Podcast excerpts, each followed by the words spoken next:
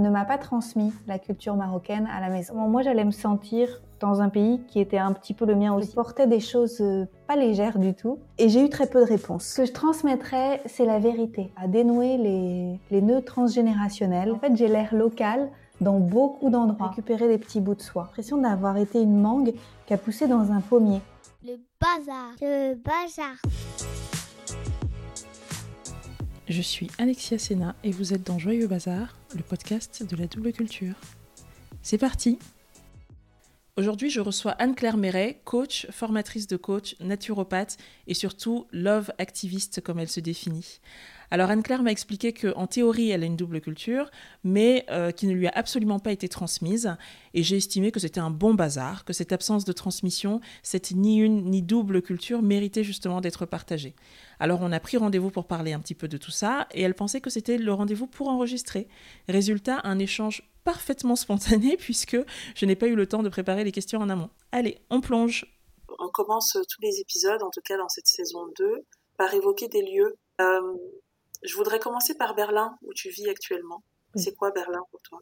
Berlin, c'est la ville de mon amoureux. c'est bon Donc, je suis là par amour et parce qu'il y a eu un confinement. Je suis là un peu par défaut et par amour, donc les deux. J'avais prévu de vivre cette année en Thaïlande et en France et de faire des allers-retours en Belgique parce que j'y suis une école et d'aller régulièrement à Berlin voir mon amoureux. Et puis c'est vrai qu'il y a eu le confinement et j'ai choisi de ne plus bouger et de rester à Berlin le temps que tout ceci se tasse.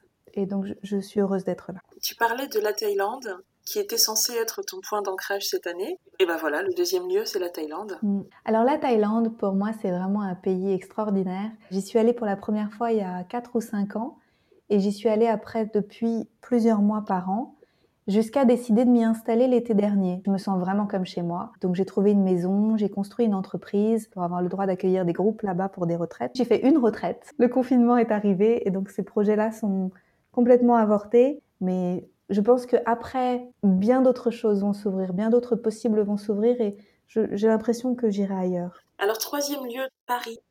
Oui, c'est une ville que j'ai toujours trouvée très belle et aussi J'aime son énergie dans le sens où il y a beaucoup de choses qui s'y passent.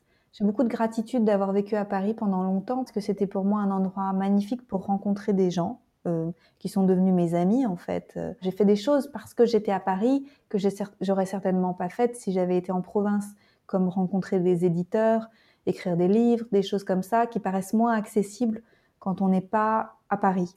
Simplement, j'y ai vécu euh, avec des petits moyens et ça a été des années qui ont été difficiles financièrement et stressantes et aussi contraignantes en termes d'espace parce que j'ai très longtemps vécu dans 14 mètres carrés. J'ai un besoin d'espace maintenant qui est énorme. Hum. Bah, du coup, Berlin, c'est la bonne ville pour ça.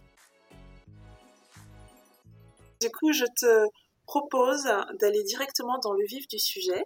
Tu m'as dit qu'en fait, tu, tu avais des origines marocaines, mais que finalement on ne t'avait rien transmis et donc que tu n'avais pas de double culture euh, à partager.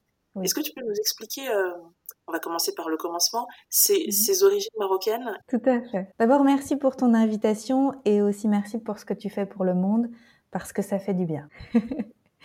donc, je suis euh, née en France, à Nantes, d'un père qui est moitié marocain, moitié français, et d'une mère qui est 100% française à supposer que quelqu'un puisse être à 100% quelque chose. Et donc ma grand-mère, elle est de Casablanca au Maroc. Elle était, puisqu'elle est décédée maintenant.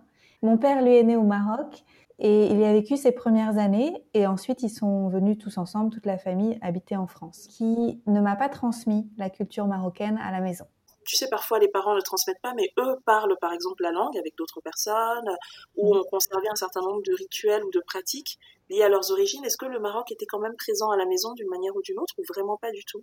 Non, pas du tout. Pas du tout présent. Mon père n'a jamais parlé euh, l'arabe à la maison. Quand j'allais parfois chez mes grands-parents, euh, je pense qu'il y avait des signes de ma grand-mère. Il y avait certainement. Alors j'ai peu de souvenirs parce que j'ai peu de souvenirs de mon enfance. Mais je pense qu'à la maison, chez mes grands-parents, il devait y avoir un peu des choses marocaines ici et là. Pas de cuisine marocaine, pas de langue arabe à la maison, mais certainement peut-être des choses, euh, des odeurs ou des. Euh, peut-être ma grand-mère du aîné sur les mains ou des choses comme ça, mais je me souviens pas en fait. c'est pas là. Est-ce que c'est quelque chose entre ton enfance et aujourd'hui qui à un moment a pu te manquer? Soit te manquer au sens propre, tu te dis mince, il y a ce truc-là je ne l'ai pas, ou en tout cas te questionner, de te dire mais je sais que j'ai ce cœur marocain, mais je ne l'ai finalement jamais vu, jamais ressenti, euh, et j'ai peut-être envie de comprendre pourquoi, ou est-ce que en fait ça n'a jamais été un sujet peut-être? Si, ça a été un sujet, surtout euh, je dirais autour de la fin de l'adolescence et début de l'âge adulte. Je ne comprenais pas pourquoi on partait toujours en vacances en France, pourquoi il n'y avait pas d'ouverture vers l'étranger et d'ouverture vers le Maroc alors que mon père venait de là-bas? Et puis, euh, j'ai vite compris qu'il y avait une souffrance qui était associée à cette histoire de, famille. Et euh, donc, j'ai pas trop pu insister dans la famille puisqu'on ne parle pas de ces choses-là chez moi. Et après, je suis allée seule au Maroc.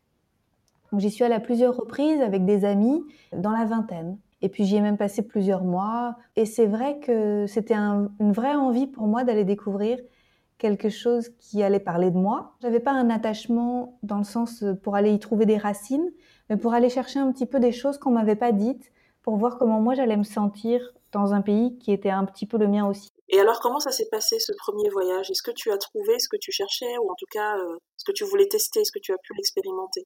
Oui, alors ce que j'ai trouvé c'est beaucoup de joie de vivre, pour moi, il y a quelque chose au Maroc qui est très ouvert et qui est très dans l'accueil et, dans la joie. Je pense que j'ai toujours porté ça en moi. Je suis plutôt une personne souriante, accueillante. Et je crois que ça, ça me vient peut-être du sang marocain, je ne sais pas. de toute façon, ça, c'est quelque chose qui est très humain.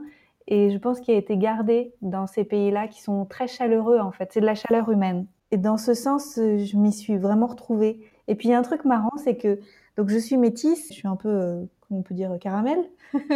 les gens, ils savent pas d'où je viens en général. Je leur fais deviner et le Maroc est rarement cité.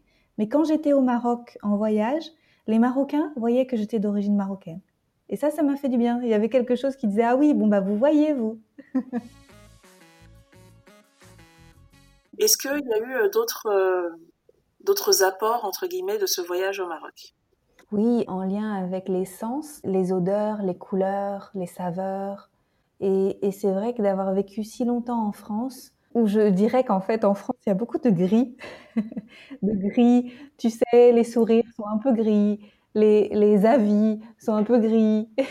Pour moi il y avait plus d'intensité, il y avait plus de connexion à la joie en fait, euh, et, à tout ce qui est vraiment vivant. voilà, c'est ça, c'est peut-être aussi une connexion à un élan de vie. Est-ce que tu as réussi quand même à dénouer un petit peu cette histoire, euh, cette, ce silence en fait, finalement, cette non-transmission? J'ai été en thérapie pendant de nombreuses années parce que je portais des choses euh, pas légères du tout, de beaucoup d'angoisse, beaucoup d'insomnie, beaucoup d'anxiété dans ma vie et je savais pas d'où ça venait. Des peurs viscérales en fait et je, ne savais pas l'expliquer. Et donc j'ai dû beaucoup interroger ma famille. Donc je pense que j'étais vraiment pénible hein, pour eux parce que, à mon avis, pour eux, ça leur a coûté aussi dans leur propre enfance, dans leur propre vie, de mettre des choses un peu dans le placard pour pouvoir revivre euh, relativement tranquillement. Et moi, j'arrive, euh, tu vois, j'arrivais avec mes gros sabots et j'ai eu très peu de réponses. J'ai eu des réponses quand même de l'ordre de... Je sais que ma, grand-mère a vécu dans un environnement très pauvre. Elle a vécu dans la rue et il a dû se passer des choses pas très belles. Et, et ensuite, elle s'est mise avec mon grand-père. Je ne pense pas qu'elle était une femme très heureuse parce qu'elle a commis beaucoup de tentatives de suicide. Et on est, toutes, on est tous connectés en fait. Il y a quelques années, il y a eu une période où pendant plusieurs semaines, j'ai eu très mal au cœur, comme euh, quand on sent qu'on va avoir une crise cardiaque. Et à cette époque-là, ma grand-mère traversait une phase très difficile, mais j'étais très peu en contact. Et mes parents, qui me disent rien du tout, ne m'avaient pas dit qu'elle avait commis à nouveau une tentative de suicide. Et, et à ce moment-là, j'ai vraiment compris cette interconnexion et j'ai fait un gros travail après avec une personne magnifique à Paris. Elle s'appelle Ameyo Malm c'est une femme qui aide à, dénouer les, nœuds transgénérationnels, notamment quand on n'a pas toutes les infos et quand on ne veut pas forcément nous donner toutes les infos. Donc elle travaille sur l'arbre généalogique et on, libère en fait euh, les émotions euh, lourdes, en fait tout ce qui a été de très lourd dans les familles et ce même si on n'a pas toutes les informations. Et j'ai travaillé avec elle sur un an et demi, deux ans et après ça m'a fait regagner euh, une légèreté énorme c'est fou tout ce qu'on porte en fait, qui, appartient à, notre lignée en fait. Et, c'est à nous de faire le boulot quand on arrive en bout de chaîne. Ce travail qu'on fait sur soi, qu'il soit ou non en lien avec, euh, le fait d'avoir plusieurs euh, origines, de toute façon, c'est récupérer des petits bouts de soi. C'est comme si on, devait faire un travail en, chamanisme, on dit de recouvrement d'âme, et puis en thérapie, on, parle de, se rassembler, en fait, de ramener des, morceaux de soi, et de nouveau de se sentir en sécurité en soi, avec toutes les parts de soi, sans avoir besoin de les dissocier. et je crois que c'est vraiment faire la paix avec tout ce qui est et avec tout ce que nous sommes personnellement. Il y a pu avoir quand même un moment où tu dis ah c'est ça en fait euh, ou, est-ce qu'aujourd'hui tu sais juste qu'il y avait des choses très lourdes mais pour autant tu ne sais pas ce que c'est Non, je n'ai jamais eu l'histoire en... dans le détail. Je suppose qu'il y a des choses de l'ordre des abus du féminin. Et moi, d'être allée au Maroc plusieurs fois et de l'avoir ressenti euh, dans mon corps, en fait, dans, dans ma chair, en fait, pendant ces voyages-là, de sentir une insécurité. J'ai des invités qui, ne supportent pas quand on leur demande d'où ils viennent. J'en ai d'autres pour qui c'est un non-sujet, c'est une question comme une autre qui permet de faire connaissance. Euh, comment est-ce que toi, tu l'as vécu euh, tout au long de ta vie, le fait que les personnes te regardent et disent « Je sens qu'il y a un truc, mais je ne sais pas quel pays c'est ». Cette question m'a dérangée une seule fois, en fait. C'est une fois où j'ai dû prendre un appartement à Paris. Et c'était une dame très âgée, une, vraie française de, de souche. Et elle m'a posé, je crois, cinq fois la question « D'où êtes-vous » Et je lui ai dit de Nantes. Et elle m'a reposé la question encore et encore. Et donc moi j'étais là de Nantes, vous savez, le, pays euh, sous la Bretagne, on mange beaucoup de crêpes, on boit du cidre. Et, c'est vrai que je l'avais trouvée très insistante, cette dame.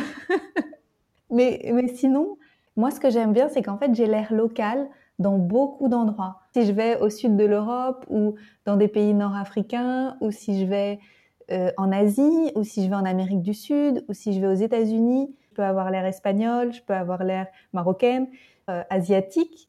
C'est bizarre, hein euh, Anne-Claire, je voudrais qu'on parle d'ancrage. Mhm. Comment est-ce que on s'ancre quand on a euh, une partie de soi qui n'a pas été transmise et quand on a en plus cette propension à aller euh, s'imprégner euh, de cultures et de personnes différentes Comment est-ce qu'on définit qui on est soi? Comment est-ce qu'on crée des racines? Merci pour cette question. J'aime beaucoup. Ça me parle parce que je me suis sentie flottante pendant très longtemps et je crois que c'est ça aussi qui a contribué de ces angoisses, de ces anxiétés, de ces insomnies. La réponse pour moi est passée par un long chemin thérapeutique d'apprendre à connaître mon histoire, d'apprendre à accepter que les choses soient comme elles comme elles sont, et après, à partir de là, de tirer le meilleur de qui je suis. C'est ça, en fait, c'est ce chemin-là d'écoute de soi, de compréhension de soi, et puis d'acceptation de ce qui est, de ne pas vouloir changer les choses qui ont été, et de partir de ce, de ce statu quo pour construire dessus. Est-ce que ce que tu es en train de dire, c'est que euh, l'ancrage pour toi n'est pas forcément géographique et culturel et que c'est plutôt quelque chose d'intérieur? Oui, complètement. Pour moi, c'est pas du tout géographique. C'est peut-être un peu culturel parce que on se sent appartenir à un groupe quand on partage la même culture. Mais finalement, ça, je l'ai trouvé autrement. C'est les gens qui ont choisi de vivre depuis l'espace du cœur et j'en trouve de plus en plus sur mon chemin. Ça, je dirais que c'est ma nouvelle culture en fait, c'est celle que j'ai vraiment choisie. Le reste, c'est superficiel. C'est intéressant que tu, que tu parles de ça parce qu'effectivement, euh, donc moi je, je t'ai euh, connue grâce à Valérie qui se reconnaîtra euh, et dans un programme d'accompagnement qui s'appelait Retrouver et porter sa voix. Est-ce que c'est une, une réponse euh, au fait que ta tribu, au sens euh, classique du terme, c'est-à-dire la famille euh, cellulaire, n'est pas forcément répondu à certaines questions, n'est pas justement ancrée, que ce soit dans un lieu ou dans une culture. Oui, souvent j'ai cru que ma mission de vie, c'était parce que je voulais aider les autres à guérir, comme moi j'avais senti que j'avais guéri de plein de choses. Et en fait, plus le temps passe, plus je me rends compte qu'en fait, ma mission de vie, c'est d'aider les gens à ne plus se sentir seuls avec ce qu'ils ressentent et avec ce qu'ils vivent, et qu'ils récupèrent leur, leur puissance de création pour leur vie, mais aussi leur puissance de création dans les connexions qu'ils peuvent faire avec les autres. Alors parfois, je le dis avec cette image, j'ai l'impression d'avoir été une mangue qui a poussé dans un pommier. Exactement. Je comprends toutes les mangues de ce monde et les papayes et, et les ananas qui ont, qui ont, poussé dans des pommiers et des poiriers et qui, ne comprennent pas ce qu'ils font là en fait. D'aller chercher d'autres mangues, d'autres ananas, d'autres papayes et de construire des familles de cœur. En tout cas, ça ferait des arbres absolument magnifiques. Oui, c'est ça. Tu parlais tout à l'heure euh, du mouton noir. Tu disais c'est celui qui est à la fin de la lignée et qui euh, se qui se tape en fait tout ce que tout ce que les autres là les aïeux ont pas géré, pas réglé. Alors fin de la lignée, mais aussi début d'une lignée. Si tu devais transmettre à ton tour maintenant, qu'est-ce que tu transmettrais, qu'est-ce que tu ne transmettrais pas? Hmm. euh, Alors aujourd'hui, moi je veux pas d'enfants et j'en ai jamais voulu des enfants euh, physiquement. Pour moi, j'ai vraiment senti que ça s'arrêtait là. Alors maintenant que j'ai guéri c'est un peu différent parce que donc j'ai fait la paix et donc euh, mais pour autant je veux toujours pas d'enfant à moi. et ce que je transmettrais, c'est la vérité.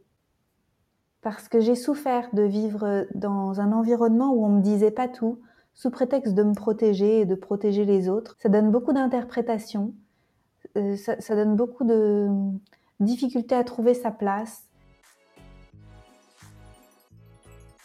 on arrive à la, question rituelle de fin de ce podcast. Après tout ce que tu as décrit, Anne-Claire, qui es-tu devenue? Une femme heureuse. Je suis profondément heureuse. Je suis dans une gratitude absolue. Je ne sais pas combien de fois par jour je dis merci pour, euh, merci pour cette conversation avec toi, Alexia. Merci pour la nourriture que j'ai ce midi. Merci pour mon bureau, merci pour mon compagnon. C'est ça, pour moi, c'est la gratitude. Je vis aujourd'hui dans une profonde gratitude. Merci à toi pour la, pour la confiance. C'est plus que de la confiance que tu as sauté à, pieds joints en disant allons-y, enregistrons tout de suite. Allez. bon, du coup, euh, sur ce sujet de double culture ou non sujet ou sujet partiel en ce qui te concerne, est-ce que euh, est-ce qu'il y a quelque chose que tu veux rajouter sur lequel peut-être je ne t'ai pas interrogé? Oui, merci de laisser cet espace. J'ai hâte de ce temps où on va tous et toutes réaliser à quel point nous sommes un, pour que ce soit une non-question et que chacun se sente appartenir de plein de cultures différentes, mais finalement du même endroit à la base. Est-ce que ça veut dire euh, tous pareils ou est-ce que ça veut dire tous différents? Tous différents, mais avec la même étincelle de vie. Merci. Merci à toi.